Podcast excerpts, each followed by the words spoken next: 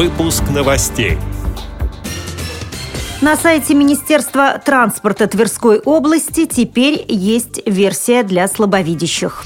Архангельская областная организация ВОЗ провела литературно-музыкальное мероприятие «Браво! Поэзия». В Санкт-Петербурге состоялся четвертый ежегодный молодежный фестиваль «Осенний калейдоскоп». Далее об этом подробнее в студии Наталья Гамаюнова. Здравствуйте. Здравствуйте.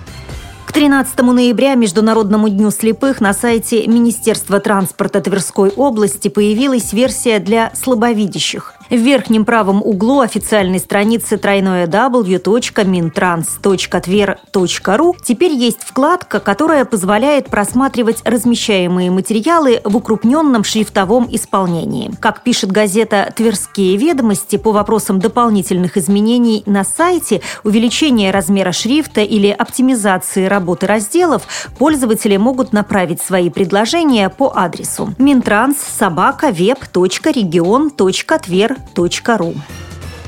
Архангельская областная организация Всероссийского общества слепых совместно с Архангельской областной специальной библиотекой для слепых провели литературно-музыкальное мероприятие «Браво! Поэзия», приуроченное к Международному дню слепых. На концерте были представлены сборники стихов 12 поэтов-инвалидов по зрению, жителей Архангельска и области. Светлана Буркова, Елена Бережная, Надежда Нельзикова и Владимир Стрелкин декламировали свои стихи со сцены. Праздник стал завершением первого года реализации проекта по выявлению самодеятельных авторов и популяризации их творчества. За год было издано семь обычных сборников и один шрифтом Брайля, сообщает пресс-служба ВОЗ. Для того, чтобы представить творчество незрячих поэтов более широкой аудитории, планируется издание единого сборника лучших авторских работ.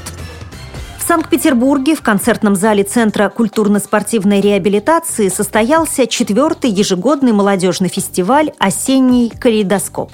Мероприятие прошло при поддержке Совета по работе с молодежью при правлении Санкт-Петербургской региональной организации ВОЗ. В этом году в мероприятии приняли участие более 30 человек. Выступление оценивало профессиональное жюри. Певец Сергей Землянко, руководитель вокального ансамбля Центра культурно-спортивной реабилитации Федерации Владимир Сапогов, лауреат общероссийских конкурсов и фестивалей ВОЗ Петр Кривенко, член Совета по работе с молодежью Екатерина Никандрова и руководитель танцевальной студии «Надежда» Надежда Батракова. Рассказывает главный специалист по социокультурной реабилитации Санкт-Петербургской региональной организации ВОЗ Ольга Ефименко.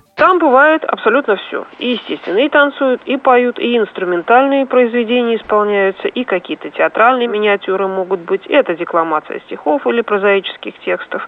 Ну, танцы обязательно. Запомнилось вот как раз от танца Екатерина Середина, она член местной организации незрячих специалистов, танцует традиционно восточные танцы, самые разные, египетские ритуальные танцы и прочее, прочее. Это очень яркое выступление, очень колоритное, необычное даже для зрячей аудитории.